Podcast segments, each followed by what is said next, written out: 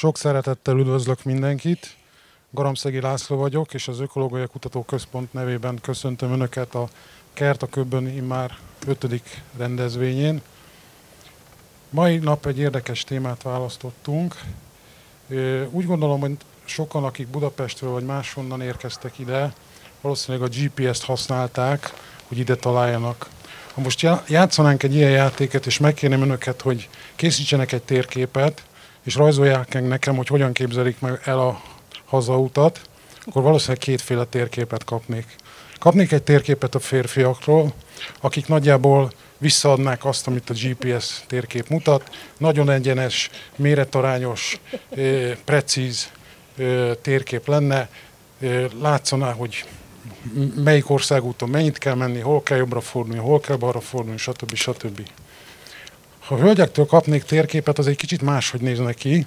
Nem lenne méretarányos, viszont lennének rajta a tájékozódási pontok. Bevásárlóközpont, virágüzlet. Ezek között a távolság, mondom, nem, nem adná vissza valós távolságot, viszont nagyon jó funkcionálna. Tehát egy hölgy egy ilyen térképpel igazodik el a világban. Ugyanúgy a férfi a saját térképpel, térképével gondolkodik, azt tudja interpretálni, úgy látja a világot és nagyon jól működik.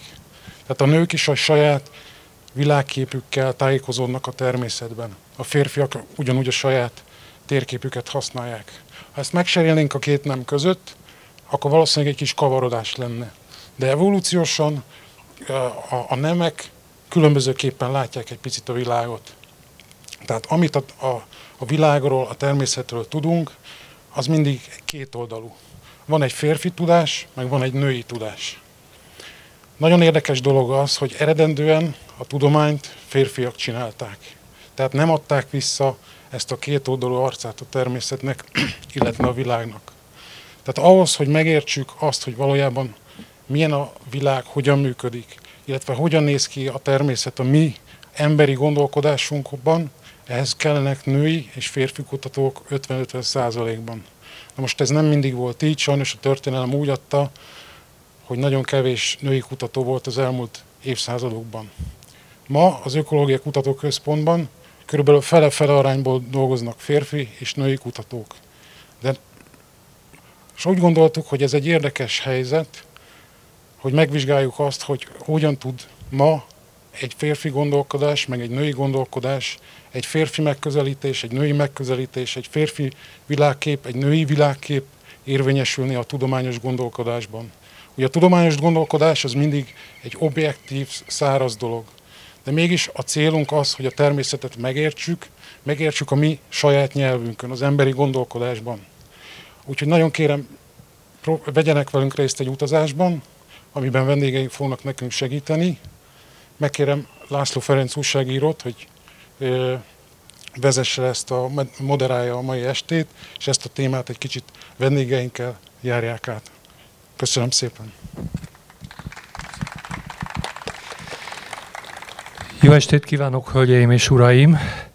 Köszöntöm Önöket a Nők a Tudományban pódium beszélgetésen, amelynek egyetlen egy rigid határa lesz, amúgy nagyon kötetlen lesz ez a beszélgetés, és ez pedig az, hogy 8 órakor harangozni fognak, és akkor a mi beszélgetésünknek is harangoznak egyszer, mint.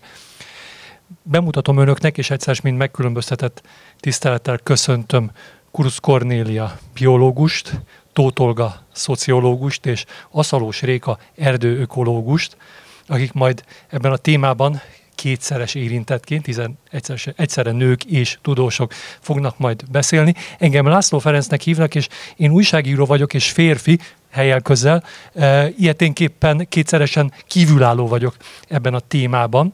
Most mégis én fogom önöket kérdezni, én foglak titeket kérdezni erről, ami, erről a témáról, ami mondjuk úgy egy forró témája a, a tudományos nyilvánosságnak, annál is inkább, hiszen konferenciák, kutatások témája, jelentések témája, sőt, hát világnapja is van a nők és lányok tudományban való jelenlétének. Ennek a világna, világnapját, nemzetközi napját február 11-én tartják. Ha egészen szorosan kiszámolnák, akkor pont félúton vagyunk a 2021-es és a 2022-es nemzetközi nap között. Én tehát abból a szerep, abban a szerepben vagyok itt, hogy semmiképpen ne legyen túlságosan tudományos ez a beszélgetés. Az első kérdésem az mégis tulajdonképpen egy olyan irányt fog felvetni, ami hát a tudománynak egy alapvető jellegzetessége szokott lenni, ez a mérhetőség, a számszerűség. Mielőtt belemerészkednénk a témának a mély vizébe, beszéljünk arról, hogy tulajdonképpen hogyan is állunk a nőkkel a tudományban számszerűen, és hát nyilván elsősorban Magyarországon. Azt hiszem, hogy itt Tóth Olga lesz számomra segítőtárs elsősorban. Olga. Jó estét kívánok mindenkinek, és nagy örömmel veszek részt ezen a beszélgetésen. Tulajdonképpen az Ökológiai Kutatóközpont helyzete nagyjából tükrözi a magyar tudománynak az általános állapotát. Majdnem a fele a tudományos kutatóknak nő. Ez persze egy helyzetnek a rögzítése, és semmiképpen sem láthatjuk, hogy ez most jó vagy rossz, vagy kevés vagy sok, ebből nem nagyon tudunk következtetéseket levonni. Hadd mondjak egy Egyesült Államok beli példát, egy 2015-ös cikkben olvastam egy meglehetősen aggódó írást, tudományos írást arról, hogy az Egyesült Államokban egyre csökken a népszerűsége a matematikusi, a természettudományos kutatói pályának és a cikkírói nagy aggodalmukban azt az ötletet vetették fel, hogy hát lehet, hogy a nőket, a lányokat nagyobb arányban be kellene vonni a tudományos kutatásba, mert hiszen ez nemzetgazdasági károkat fog okozni az országnak, annak az országnak, amelyik egyébként agyelszívásban világbajnok valószínűleg, nagy gondot fog okozni rövidesen, hogyha nőket nem vonják be eléggé a tudományba. Tehát Mondok egy másik példát, ami megint csak nem Magyarország, de nagyon jól tükrözi a tendenciát. Egy körülbelül tíz évvel ezelőtt Svédországban, amelyik a női egyenjogúságnak az egyik élharcosa a világon, végeztek egy olyan elemzést, hogy biokémiai témakörben hány nő jelentkezett doktori képzésre. A doktori képzésben résztvevő összes hallgatónak olyan 41 néhány százaléka volt nő. Megnézték, ez egy adatbázisból lekérdezhető volt, mondjuk egy 20 éves időtávlatban. A, megnézték azt, hogy a posztdoktori pozíciókban, tehát ugye az ember leteszi a PhD doktori vizsgát, akkor pályázhat posztdoktori kezdőkutatói munkára, a posztdoktori helyeken a nők aránya 17 százalék volt. Ugye a PhD-ben 41 néhány. 17. És a vezetői pozíciókban a nők aránya 7 százalék volt. Na most ez régebben volt Svédországban, most már sokkal jobban állnak. Én azt gondolom, hogy mi meg fogjuk egyszer közelíteni a svéd arányokat, de hát ez a célunk minden tekintetben, hogy előttünk van messze Svédország, és akkor mi szaladunk utánuk. Bocsánat, csak mellé tennék egy magyar adatot, én egy 2010-es eh, statisztikát láttam, ott ugye az, az azt mutatta, hogy a felsőfokú végzettséggel rendelkezők között a nők 61%-kal rendelkeznek, akadémiai tagságban 9%-kal, és valahol a PhD-nél fordul át e, negatívba a, a női Igen. arány. És még egy, még egy mondat, hogy a többieknek is legyen lehetősége megszólalni. Magyarországon az akadémiai doktorok, ugye vannak az akadémikusok, és vannak kvázi alattuk az akadémiai doktorok, az ő, ő közöttük a nők aránya olyan 16-17 százalék. Tehát azért mondom, hogy előttünk Svédország, hajrá! Ez tulajdonképpen a, vertikális képlete ennek a nők a tudományban témának, de van ennek egy horizontális, tulajdonképpen Olga erre is utalt, hogy bizonyos területeken, a bizonyos tudományterületeken a nők messze alul, rep, alul reprezentáltak, másod inkább e, kimutatható a női jelenlét, közelít a nevezzük így a normálishoz, az 50-50 százalékhoz.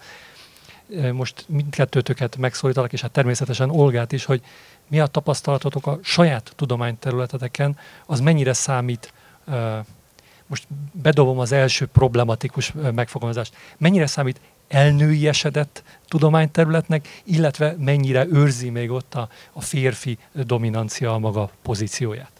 Akkor hadd kezdjem én, én is nagyon örülök, hogy itt lehetek, és köszönöm a felkérést, a meghívást.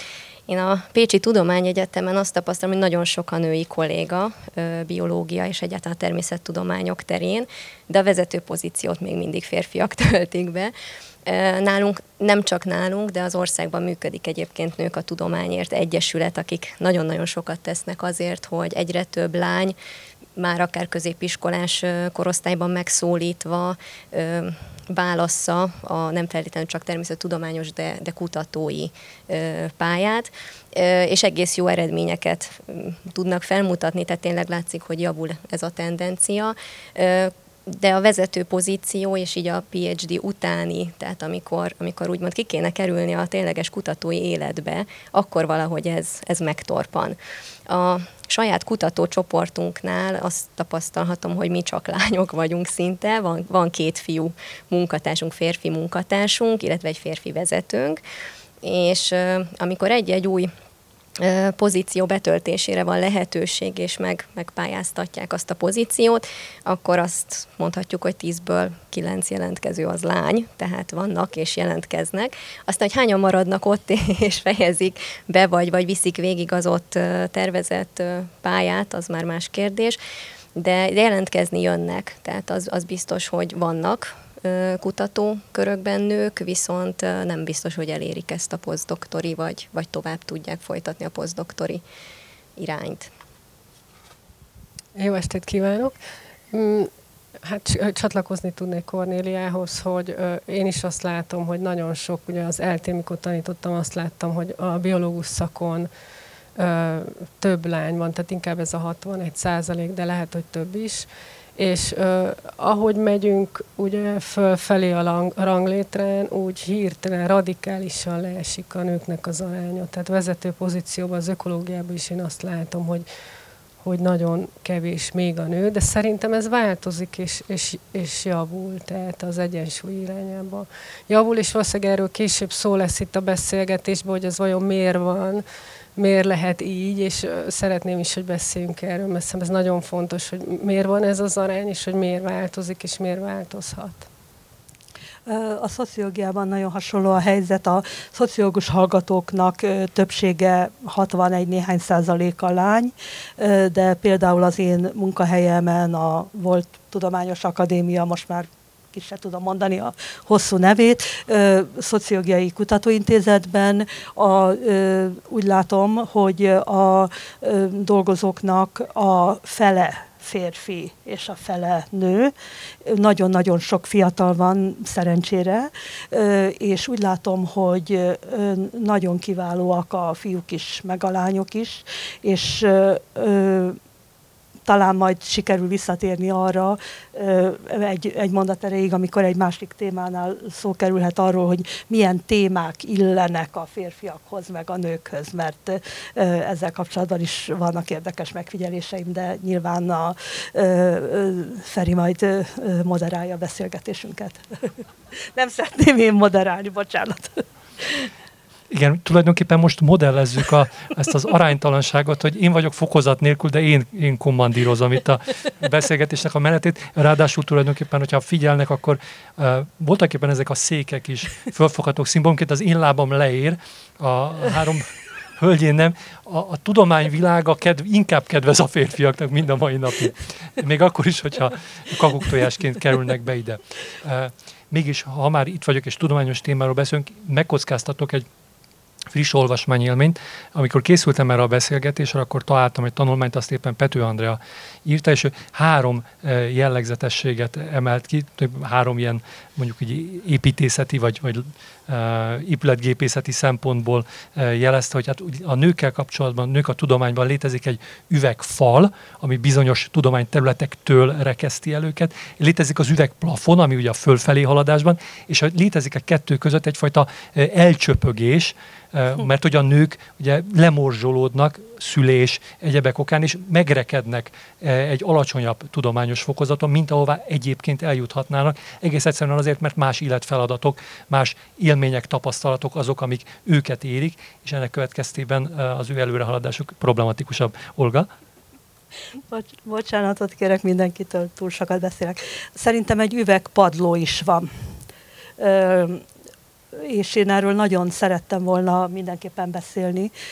Mégpedig azt szeretném elmondani, hogy az oktatásban, az általános iskolai és a középiskolai oktatásban is a lányokkal szemben van egyfajta előítélet, elsősorban a természettudományos és a matematikai érdeklődés területén. Tehát azt mutatják a kutatások, rengeteg kutatás van, hogy tulajdonképpen a lányok a koedukált iskolai osztályokban előbb-utóbb megkapják a tanáraiktól a fejbevágást. Tehát az nem lehet, hogy te matek vagy fizika iránt érdeklődsz. A biológia ugye egy kicsit más, de uh, nyilván uh, nektek is van erről tapasztalatotok vagy véleményetek. Tehát egy lány az szeresse az irodalmat, beszéljen jól idegen nyelveket, de mi az, hogy a fizika érdekli? Világszerte van egy nagyon erős ö, ö, sztereotíp beidegződés a tanárokban is, és a szülőkben is, és a gyerekekben is, azzal kapcsolatban, hogy egy lány az nem fog ilyen ö, nagyon fiús dolgok iránt érdeklődni. Tehát a vizsgálatok azt mutatják, hogy már az iskolás korban leáll a lányok érdeklődése. Nagyon tehetséges lányokat vizsgáltak különböző országokban, és azt tapasztalták, hogy mire körülbelül nyolcadikosok lesznek, tehát ugye beáll a serdülés, és felnőtt fiatal lányok lesznek, addigra körülbelül felfogják azt, hogy baromi nőietlen dolog fizikával foglalkozni. És ha nem akarnak a ö, loser ö, ö, nem, nem, nem szeretnék csúnya szavakat mondani, tehát azok közé, a lányok közé tartozni, akikről azt gondolják a többiek, a kortársaik, hogy hát ilyen fiús lányok senkinek se kellenek, ö, akkor egyszerűen magukban is visszafolytják ezt a fajta érdeklődést, és elkezdenek más irányokba tendálni. E-, ehhez hozzászólhatok, hogy teljesen elhiszem, hogy ezt mutatják a kutatások, de számít azért a családi háttér nagyon segíthet, tehát a fiam itt ül a Városmajori Gimnáziumba jár matek szakra, és több a, több a lány a matekos osztályban, és a legjobb matekos az egy lány, és hogy ez teljesen normális nekik az osztályban. Nekik, tehát, hogy én saját életemben se tapasztaltam, hogy bárki engem hátráltatott volna, és ne bátorított volna. El tudom képzelni, hogy vidéken, meg olyan helyen, ahol esetleg tanulatlanabbak a szülők, bocsánat, mert lehet, hogy nem így van, De, vagy más országokban, ahol mondjuk a, mondjuk a szülők nem tanultak, ott, ott ez előfordul, de én mondjuk a saját közegembe inkább az ellenkezőjét látom szerencsére, tehát nyilván ez is változik. Én vidéki középiskolába jártam, de nálunk hát biológia nagyon-nagyon sok lányt érdekelt, az ilyen fizika, matek, kémia, az tényleg inkább a fiúkat, de, de eleve ezt szerintem inkább azt szabta meg, hogy milyen tanáraink voltak. Tehát nekem volt egy nagyon-nagyon szuper biológia tanárom, tanárnőm, és igazából én, a, én 8 osztályos gimnáziumba jártam, tehát már 10 évesen belecsöppentem abba, hogy akkor majd el kell dönteni, hogy hova tanulok tovább. És én ezt akkor egyébként úgy is éltem meg, hogy ezzel tönkretették a szülők az én életemet, hogy gimnáziumba irattak, mert én lehet, hogy szakmát tanultam volna még tíz évesen, én bármi más is lettem volna, fogalmam nem volt, hogy majd egyszer biológiával fogok dolgozni. És nálunk konkrétan a tanárok karolták fel a tehetségesebb diákokat, és, és nagyjából ez szerint ment mindenki tovább pályára biztos, hogy a szülői háttér is ö, szerepet játszik. Nálunk inkább abban, hogy, hogy azt mondták, hogy teljesen mindegy, mit csinálok, csak csináljam végig, és akkor abban támogatnak. Tehát ez most épp, a nővérem, ő, ő mondjuk bejelentette egyszer, hogy ő, ő asztalos akar lenni, attól egy kicsit úgy húzták a szájukat, hogy azért nem biztos, hogy nőként az a legjobb választás, végül orvos lett. De, de azért biztos, hogy az is, az is támogatott lett volna. Tehát biztos, hogy számít a szülő szülői háttér is nagyon sokat, de, de talán az is, hogy mentorálva legyenek ezek a fiatalok. Ezek nagyon fontos dolgok, amiket mondtatok szerintem. Tehát ez lenne a cél, hogy egyrészt akinek a szülői háttere nem elég támogató, az az iskolában kapja meg a tanáraitól ezt a, ezt a fajta támogatást. És tulajdonképpen a, én minden évben meg szoktam nézni, az Egyesült Államokban van egy középiskolai tanulmányi verseny, az Intel nevű multinacionális cég szponzorálja, és ez egy Science Fair-nek nevezett valami, tehát tulajdonképpen az történik, hogy az Egyesült Államok minden középiskolása benevezhet valamilyen ö, biológiai, kémiai, matematikai, programozási ö, projekttel, amit ő megcsinál és elképesztő dolgokat csinálnak a gyerekek. Tehát mint az egyik évben a, a díjnyertes, legelső első díjat nyert lány, a Marsra leszálló egységnek egy programozási feladatát csinálta meg. Most a tavalyi évben egy idegsebészeti műszert fejlesztett ki egy fiú. Én minden évben megnézem a 40 döntőbe jutott gyereket. Hát ugye természetesen a szociológusok állandóan kíváncsiskodnak. És azt tapasztalom, hogy a gyerekeknek olyan 40 42%-a stabilan lány tehát a döntőbe jutott, tehát ez kifejezetten természettudományos dolog.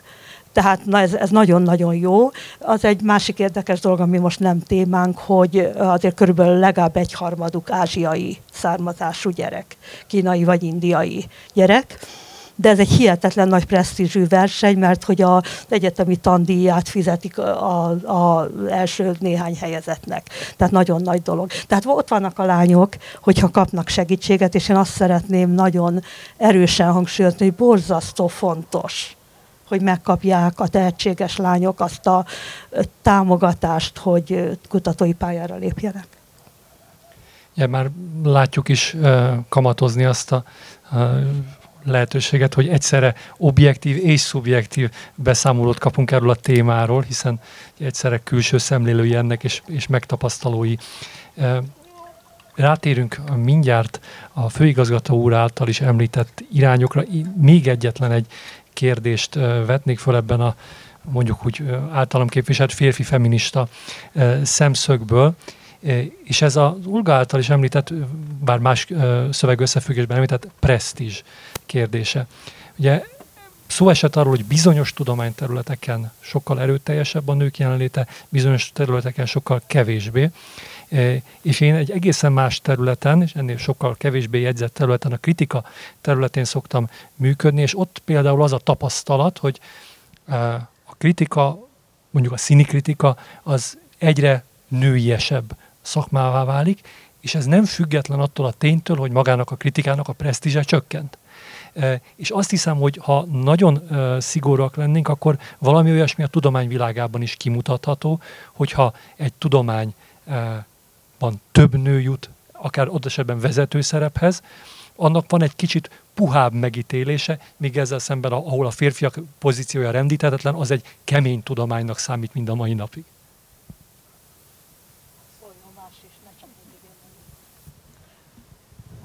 Erről beszélgettünk egyébként pont tegnap az egyik kolléganőmmel, hogy azért nincs köze a fizetéseknek is ehhez. Tehát, hogy, hogy nem mennék bele ebbe, hogy kinek mi a szerepe a családban, de mondjuk, hogyha megnézzük a magyar kutatói fizetéseket, akkor azért ö, szerintem sokan elgondolkodnak azon, hogyha a családot fönn akarom tartani, be tudom-e vállalni. Tehát, hogy szerintem egy ilyen része is van ennek. És valóban ez megint szerintem nagyon sok szubjektivitás van benne, de a Covid kapcsán mit láttunk? Azt láttuk, hogy nagyon megerősödik a tudomány, hiszen állandóan a tudósok beszéltek. Ugye itt van a mi nagyasszonyunk, a Karikó Katalin, hogy milyen fantasztikus, hogy egy magyar nő egy ilyen fontos oltáshoz hozzá tudott járulni. De másrészt meg mit látunk, hogy az emberek a az interneten ugye a legnagyobb konteó elméleteket tök nyugodtan osztják meg mindenféle tudományos háttér nélkül, sőt azt meg, amit a tudósok mondanak hülyeség. Tehát egy, én nagyon nehezen mondanám azt meg, hogy általában a tudománynak az első, hogy a csökken vagy nő, és azt is, hogy melyik tudomány területé, mert, mert azt látom, hogy inkább mintha szegregálódna ilyen szempontból a társadalom. Tehát most ez már innentől filozófia, és segítsél, de hogy régen megírta az újság, akkor annak volt igazságtartalma, és most meg nagyon nehéz eligazodni az igazságban, és amit egy tudós mond, már azt se tartják igazságnak, és ö, sok szempontból meg is értem, és lekerekítem mindjárt, ez egy zárójeles mondat, ugye, hogy mi általában kutatunk, akkor nem szabad, vagy nem szabadna százszázalékos igazságokat mondani, hiszen tudjuk, hogy az adataink alapján azt mondhatjuk most, hogy és lehet, hogy holnap sajnos mást fogunk mondani, és sokszor azon gondolkozom, hogy a társadalom recepciója emiatt talán emiatt is kritikus, hiszen mit látunk megint csak, hogy ezt a példát erősítsem a Covid-nak a példáját, hogy tényleg változott a tudósok hozzáállása, véleménye, új kutatások jelentek meg, új eredmények, ez a labor más ki, mint az a labor.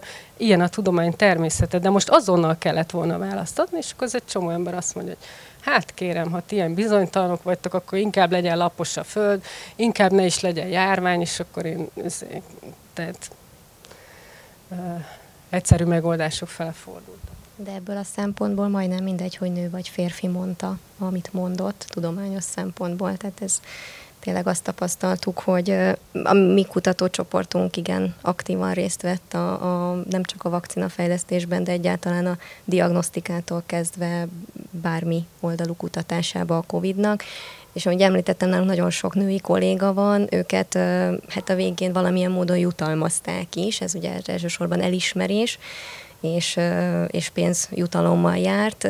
Azt a fajta munkát, amit ők elvégeztek ebbe az időszakban, azt, azt nyilván nem lehet pénzben kifejezni, de, de ezt például próbálták hangsúlyozni, hogyha ha mondjuk ugyanezt egy férfi ö, kollégákból álló csoport végzi, akkor nem biztos, hogy ennyire kiemelik őket, hogy ők mekkora ö, teljesítményt hajtottak végre. Tehát ö, ezt szerintem azért próbálják kompenzálni, vagy legalább kifelé mutatni, hogy nőként, és köztük van, van családanya is, tehát aki, aki a gyerekét hagyta otthon, és étnappal letéve dolgozott a laborban, egy megfelelő támogató háttérrel, de tehát, hogy azért a tudománynak, magnak a tudósoknak a megítélés az tényleg egy társadalmi kérdés már szerintem. Tehát, és, és ugye a szabad internet használattal gyakorlatilag tényleg lehet lapos a föld, és előbb hisszük el, mint azt, hogy, hogy a kutatók vagy a tudósok mit mondanak.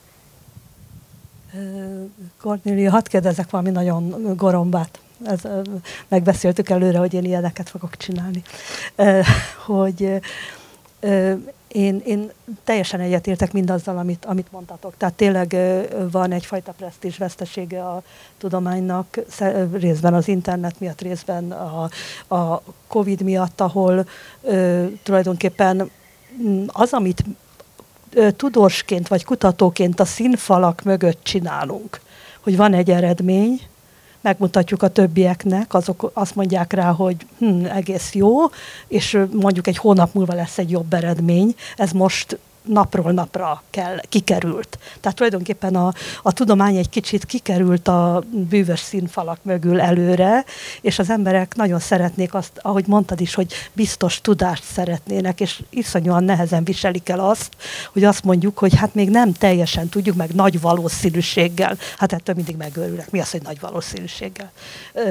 Na, tehát, tehát abszolút igaz, és, és nagyon-nagyon fontos az is, amit mondtál, hogy, hogy most milyen ugye ez vezetőtől függ, hogy elismerik-e azt a iszonyatos munkát, amit a te kutatócsoportod végzett. De a, a goromba kérdésem az, hogy vajon, ami, te ugye azt mondtad, hogy a kutatócsoportodban leginkább nők vannak hogy vajon ez nem a virológiai kutatásoknak egy alacsony presztízsére utal, tö, amikor alakult a kutatócsoport, tehát amikor még Covid-ról nem is tudtunk, nem is gondoltunk rá, és ö, inkább a fiúk, valami ütősebb fiatalemberek valami ütősebb kutatási témára haraptak rá, és azt mondták, hogy jó, hát van ez a mizé, vírus, virológia, bla, bla, bla, és most hirtelen nagyon fontos lett, ezt senki nem tudta öt évvel ezelőtt, vagy három évvel ezelőtt, vagy hát sejthettük, az más kérdés.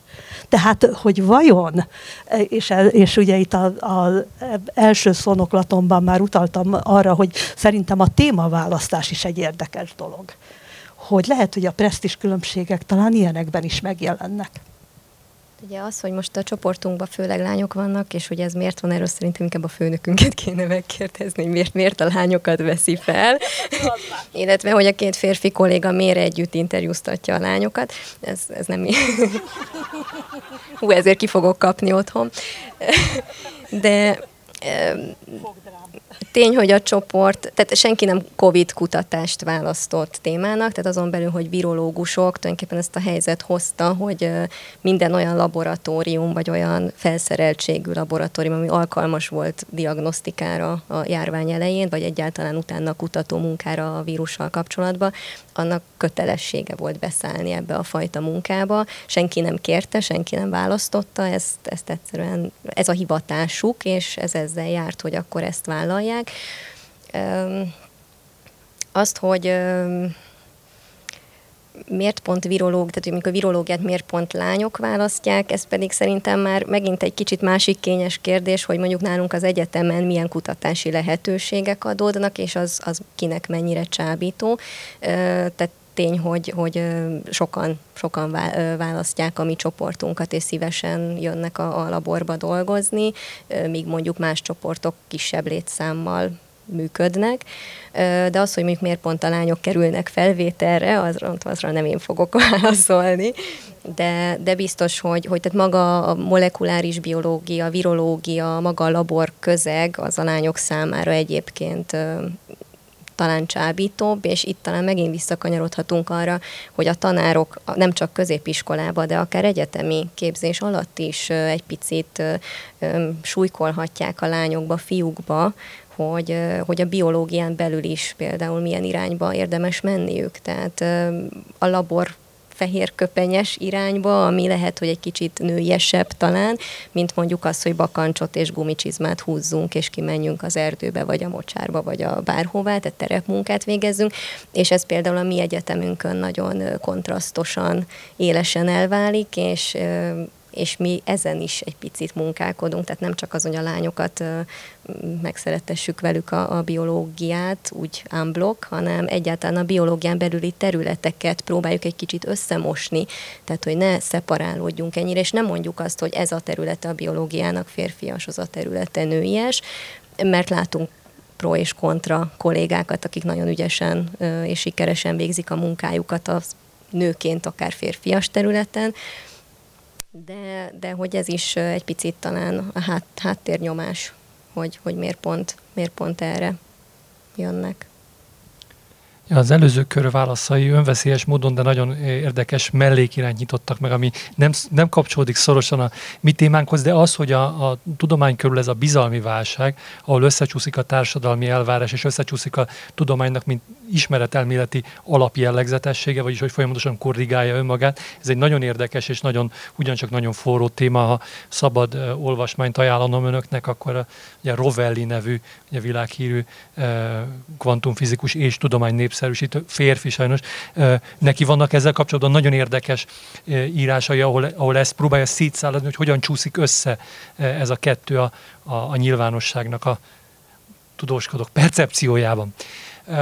De most már beszéljünk valóban arról, hogy van-e női közelítés a tudományban, hiszen ez volt a meghirdetett program alcíme, illetve, hogy ha már Olga többször megemlítette ezt a kérdést, hogy van-e női téma a tudományban. Hogy tapasztaljátok miatti részben személyes, részben pedig a különböző tudományterületekre rátekintve észleltek olyasmit, amit mondjuk úgy eszenciálisan női egy kutatás irányban, vagy éppenséggel, hát most újra elsütöm az ismeretelmélet szót, tehát létezik a női intuíció, ami más lenne, mint a férfi intuíció. Hogy vélekedtek ezekről a kérdésekről? Ez megint egy nagy, gorombán nagy kérdés, de Ugye úgy kezdődött ennek a beszélgetésnek a felvezetés, hogy különbözik-e a férfi és a női agy, és egy idei kutatás visszamenőleg 30 évre az összes agykutatást összeveti, és az a legfontosabb eredmény, hogy a férfi agy nagy átlagban 11%-kal nagyobb, mint a női agy. De se strukturálisan, se kapcsolatokban, se IQ-ban nagy összességében nem találtak különbséget. Ez ugye azért is nagyon fontos, mert ugye azt is mondhatjuk, engem meglepett ez az eredmény, azt kell mondjam. Mert hogy a hétköznapi életben egy csomó különbséget vélünk felfedezni, de ugye erre van a statisztika, és erre vannak a nagy adatbázisok, hogyha mindent összevettek, ugye akkor mit lát. Na most ezt egy hölgy vezette egyébként, aki ezt a nagy review-t, az első szerző egy hölgy, és hogy egy másikat is mellé tegyek, ugye egy másik indiai származású, szintén Amerikában kutató hölgy, nem véletlenül ez mind a kettő egy amerikai, ugye, hogy melyik országban tudnak a hölgyek vezető kutatásokat végezni, egy indiai származású hölgy azt nézte, hogy jó, de ha elkezdjük nézni az agyat, a kapcsolatokat, lehet, hogy kicsi az a különbség, de mi az? És nagyon érdekes eredményre jutott, és vitatkozzál velem, kérlek Cornélia, mert ugye nagyon sok eredmény van. Ugye ezt a review-t azért mondtam, mert hogyha egy tudós azt akarja mondani, hogy mi is a lényeg, akkor megnéz rengeteget, több száz kutatást, és abból próbál eredményt levonni, mert akkor az lehet le- releváns. Ez a másik hölgy, ő a saját csoportjának, hát ez egy nagy Pennsylvania egyetem, megint rengeteg kutatás, azt vették észre, hogy a férfiakban nagyon jellemző az, hogy egy azon agyféltekén belül sokkal erősebb a kapcsoltság, mint az agyféltekék között. És a nőknél pedig pont fordítva van, hogy az agyféltekék közötti kapcsolatok sokszor sokkal erősebbek. Mit jelent ez gyakorlatban? Ugye ez azt jelenti, hogy a analitikus és az intuitív agy sokkal kapcsoltabb a, a női agyban, így megint csak ugye egy elég nagy kutatás alapján, és a férfi agynál ugye a az érzékelés és az akció közötti kapcsoltság sokkal erősebb, sokkal gyorsabb válaszokat képes adni. Tehát egyrészt igaz az, hogy mondjuk nagyon nagy összességben kevés a különbség, de ha valamit nagyon szeretnénk kiemelni, mondjuk tényleg most ez, ez, ez anatómiai dolog, akkor ezt találták. És hogy, hogy ez az, amit elkezdtél előbb hogy mi ez, hogy mondjuk, amit a valós életben is esetleg én látok. Én látom, hogy az analitikai agy és az, infor, és, a, és az intuíció az jobban kötött a nőknél, hogy, hogy ez segít minket a tudományban, és ö, nagyon kíváncsi vagyok a véleményetekre. Én azt gondolom, ha olyan a közeg, ami hajlamos arra, hogy befogadja az intuíciót, és befogadja azt, ami ezzel esetleg együtt jár, hogy amit én látok, hogy mondjuk a csapatmunkában sokszor mennyivel erősebbek tudnak lenni a nők, akkor azt érzem, hogy, hogy nagyon, nagyon jó csapatokat lehet összeállítani, és ez, ez mindenkinek win-win szituációt tud létrehozni. Hát én ezt csak megerősíteni tudom, cáfolni kevésbé, és nálunk is azt tapasztalhat, hogy az a kevés fiú valaki a csoportban van, ez még jobban ki, ki tud egészülni, tett a csapat munka részéhez. Ahhoz azért kell az is, hogy legyenek férfiak is a csapatban, meg, meg nők is, és egészen más oldalról tudjuk ugyanazt a problémakört megközelíteni. Egyikre sem mondanám azt, hogy jó vagy rossz, inkább csak azt, hogy kiegészíti egymást, és lehet, hogy pont ettől működik hatékonyan. És nálunk az elején szinte csak lányok voltak, tehát a főnök volt, vagy hát a vezetőnk volt férfi, és ahogy jöttek fiúk is a csapatba, úgy tapasztaltuk ezt, hogy, hogy ez egyre hatékonyabban és egyre jobban tud működni ez a fajta tényleges csapatmunka.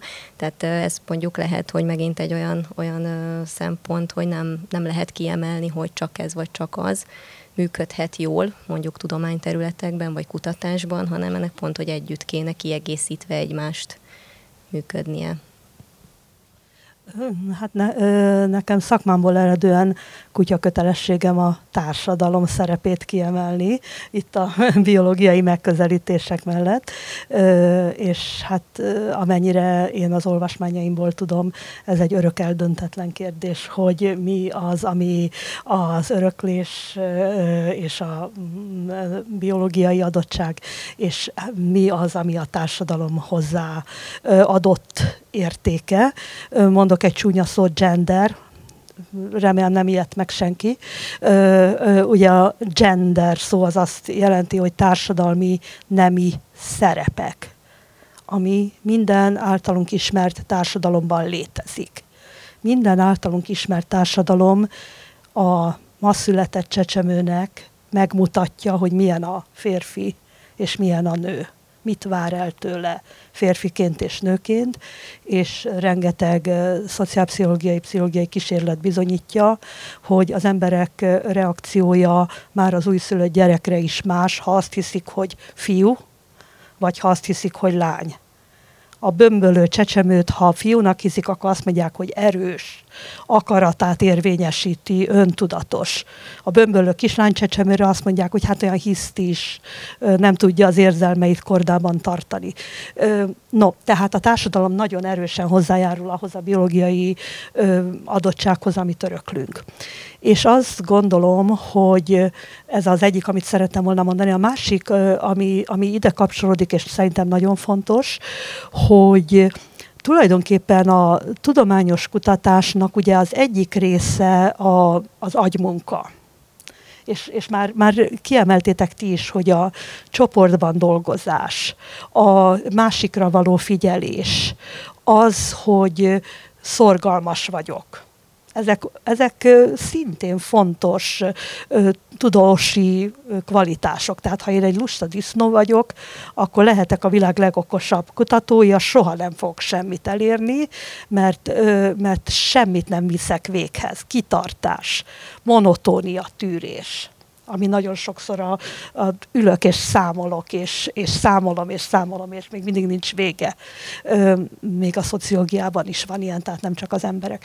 Tehát egy csomó olyan egyéb ö, tulajdonsága van a jó kutatónak, vagy a jó tudósnak, amit a társadalom, hát a fiúkat egyik részét jobban rákészíti. A verseny például, hát hú, most aztán akkora versenyben vagyunk kutatóként, pontozzák a munkánkat, hogy milyen presztízsű folyóiratokban publikálunk, és bizony a lányok, nők kicsit kevésbé óhajtanak beszállni a versenybe, mert azt mondják, hogy a franc nem fogok tülekedni, én jó vagyok, tudom, hogy jó, amit csinálok, de le vagytok ti ejtve, hogyha nem ismeritek el. A fiúk meg azt hogy gyerünk előre.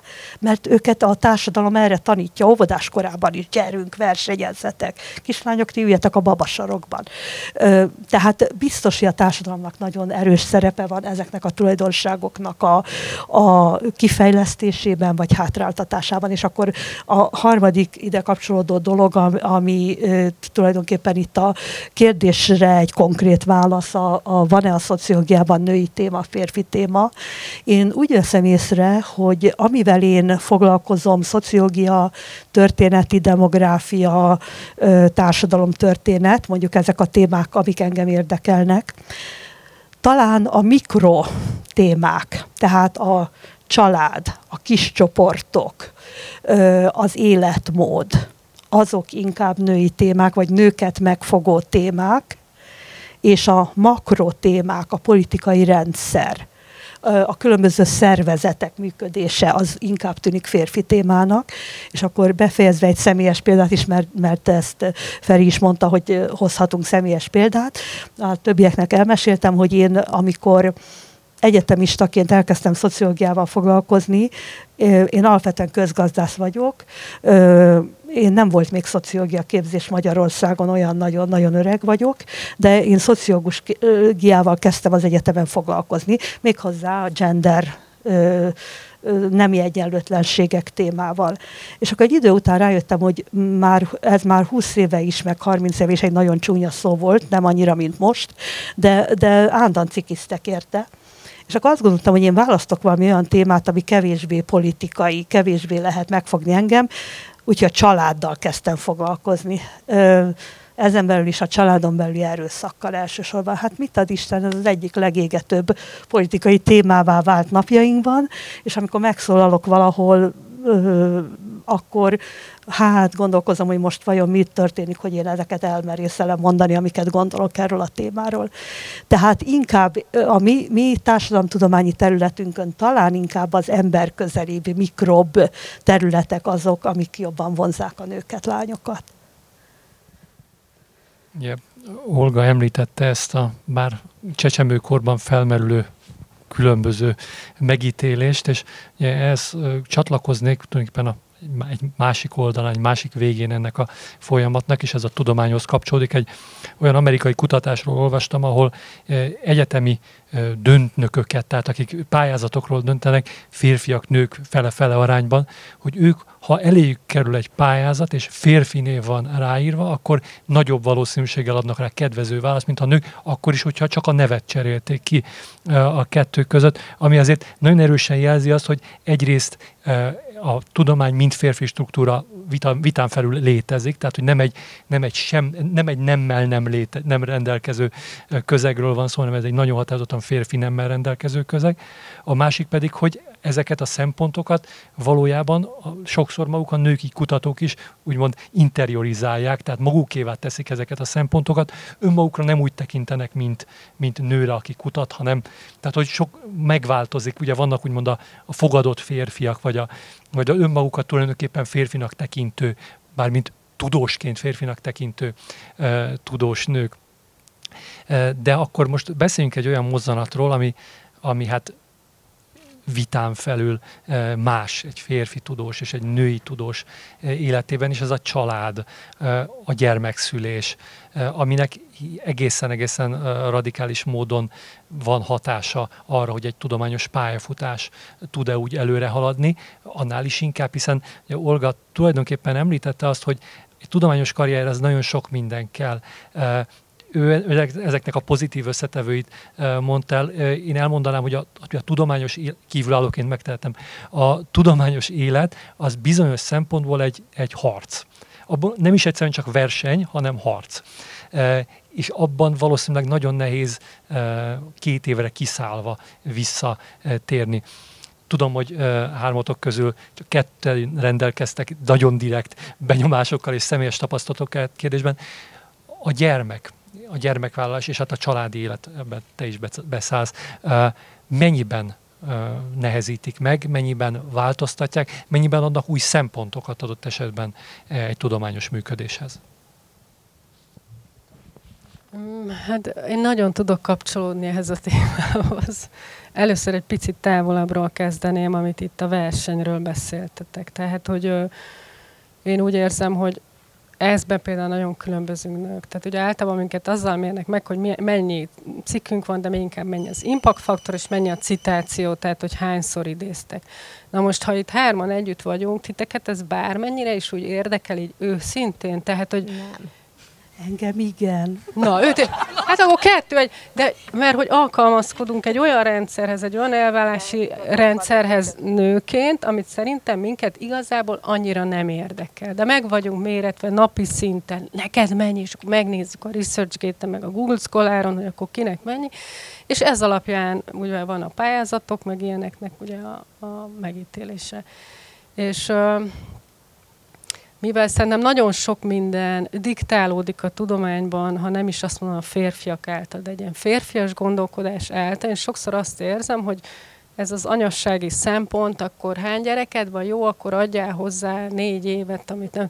Két gyereked van, akkor négy. De hát, hogy ez egy sokkal hosszabb időszak. Én személyesen úgy érzem, hogy két gyerekem van, tíz évvel vagyok hátrébb, mint a kollégáim, és soha nem cserélném el ezt az időszakot, és nagyon élveztem, de hogy úgy érzem, hogy ez a szempont ebbe a társadalomban még nem nagyon megy át, nincsen igazán ez értékel, hogy ez egy mennyire, mennyire más időszak. Tehát, hogy, hogy mert attól, hogy a gyerek oviba megy, attól még akkor hirtelen mégiscsak beteg lesz, egy hétig otthon kell vele maradni, rengeteg olyan dolgot kell intézni a kisgyerek körül, ami miatt mondjuk az, ember jó esetben négy órát dolgozik, vagy ötöt. Úgyhogy én azt érzem, hogy ez egy nagyon meghatározó a női karrierbe, és azt gondolom, hogy ha akarnánk ezeket a számokat javítani, hogy egy nő mondjuk vezető lehessen, akkor ezt sokkal jobban figyelembe kéne venni.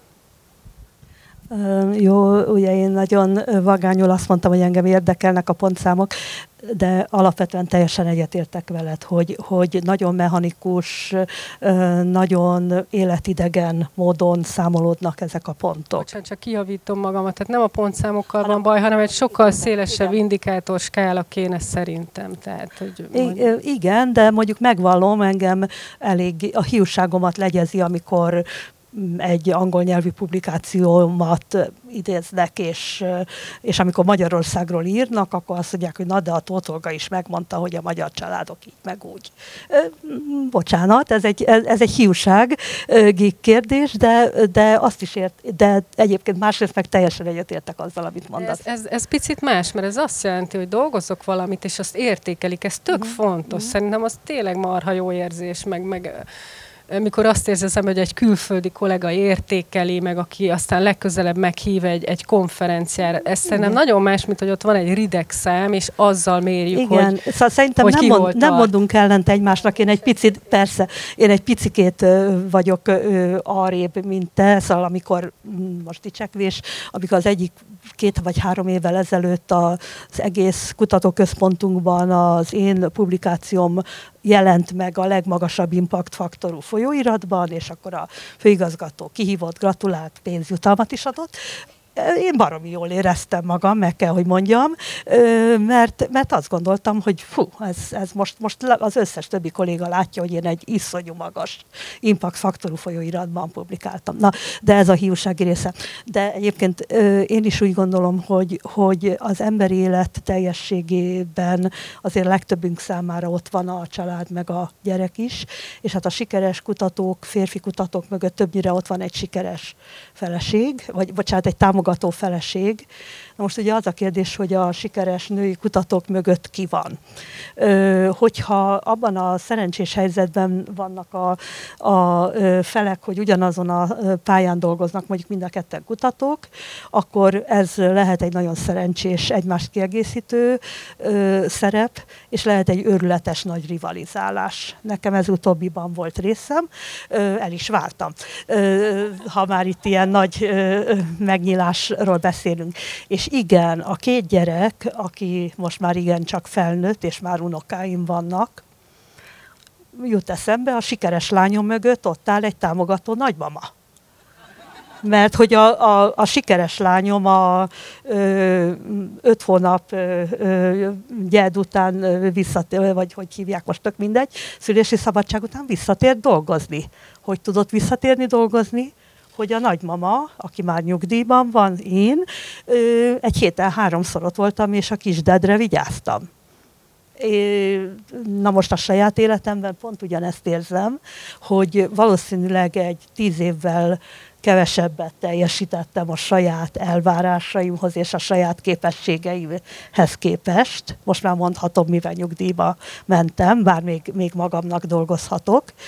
Viszont tényleg egy olyan hihetetlen ö, erőt, energiát, örömöt jelentett a gyerekek nevelése, amit nem adnék oda, de hogy emiatt aztán nagyon sokat voltam mérges, nagyon sokat puffogtam, nagyon csalódott voltam, és stresszes, az biztos. Hű. Hát most én, én mosolyogtam itt közben nagyon sokat. A, a gyerekek után járó két plusz évek a pályázatoknak. Mindig meg szoktam kérdezni, kutyára is jár-e, mert nekünk, nekünk gyerek még nincs, de kutya annál több, és tudom, hogy nem ugyanaz a kettő, de, de sokszor azért az is feladatot, tehát az is felelősséggel, kötelességgel jár és a támogató társnál is nagyon jókat mosolyogtam, mert, mert férjem is ugyanezt csinálja, amit én, sok mindent közösen is csinálunk, és nálunk egyelőre még szerencsére nem a rivalizálás, inkább a kölcsönös támogatás és egymás kiegészítése, egymás segítése van porondon, úgyhogy remélem még nem válunk el. Ezért is ki fogok otthon kapni. De tehát igen, amikor, amikor kell a támogató háttér ahhoz, hogy, hogy az ember sikeres, nem feltétlenül sikeres, mert ez is egy érdekes kérdés, hogy mi számít sikernek, főleg tudományban, de valóban mi, mi mérőszámokkal vagyunk megmérettetve, és, és ott bizony meg kell találjuk azt az egyensúlyt, hogy amikor éppen neki van pályázati írási időszaka, vagy publikálási időszaka, és akkor gőzerővel csak azon, csak, a, csak azzal foglalkozni, akkor kell, hogy azért valaki a lakást, háztartást vigye, étel is legyen azért otthon. Meg nekem is ugyanúgy megvannak ezek az időszakok, amikor ugyanúgy nekem is szükségem van erre a fajta támogatásra, tehát ha ez, ez tud egyensúlyban működni, és nem kell az egyik félnek úgymond feladni a, a tudományos pályáját, akkor ez nagyon szép és nagyon jó. Én viszont határozottan emlékszem az első egyetemista napomra Pécsi Tudományegyetemen, ahol az első órán, a legelső év első óráján egy tanárnő azzal fogadott minket, hogy egyrészt nem higgyük, hogy mindenki elvégzi az egyetemet, és mindenkiből biológus lesz, tehát ez volt az első ilyen letaglózó mondat, a második pedig így kimondottan a lányokhoz szólt, hogy akkor most döntsük el, hogy család vagy karrier. Mert hogy a kettő együtt nem fog menni és hozta nekünk sorba a példákat a saját egyetemünkről, saját intézetünkből, hogy nézzük meg őt is, őt is, őt is, hogy vagy ez, vagy az. És hogy valamelyiket fel kell adni a kettő közül. Most nyilván ezt senki nem fogadta el, és, és senki nem így állt hozzá, és azt gondolom, hogy nekem nagyon sok női volt egyetemista társam tudja ezt a kettőt nagyon klasszul együtt csinálni, de, de mindegyik mögött ott van a nagyon-nagyon erős támogatás, a támogató háttér. Nagyon szépen köszönöm. Ha jól számolom, akkor másodperceken belül harangozni fognak, de sikerült egy szép kört letudnunk ezzel a beszélgetéssel. Azt hiszem, hogy nagyon sok érdekesség elhangzott. Ahogy jeleztük is a beszélgetés elején, ez olyan nagy téma, hogy igazából csak kóstolót fogunk az irányokkal adni. Nagyon szépen köszönöm az önök figyelmét, és az önök nevében nagyon köszönöm Kuruc Kornéliának, Tóth Olgának és Aszalós Rékának ezt a beszélgetést. Önöknek pedig az este hátralevő részére egy nagyon szép koncertélményt kívánok a Mendelzon kamarazenekarral, akik azt hiszem kisvártatva majd elkezdik a maguk hangversenyét. Még egyszer nagyon köszönöm mindannyiunk nevében az önök figyelmét, és további szép estét kívánok. Viszontlátásra!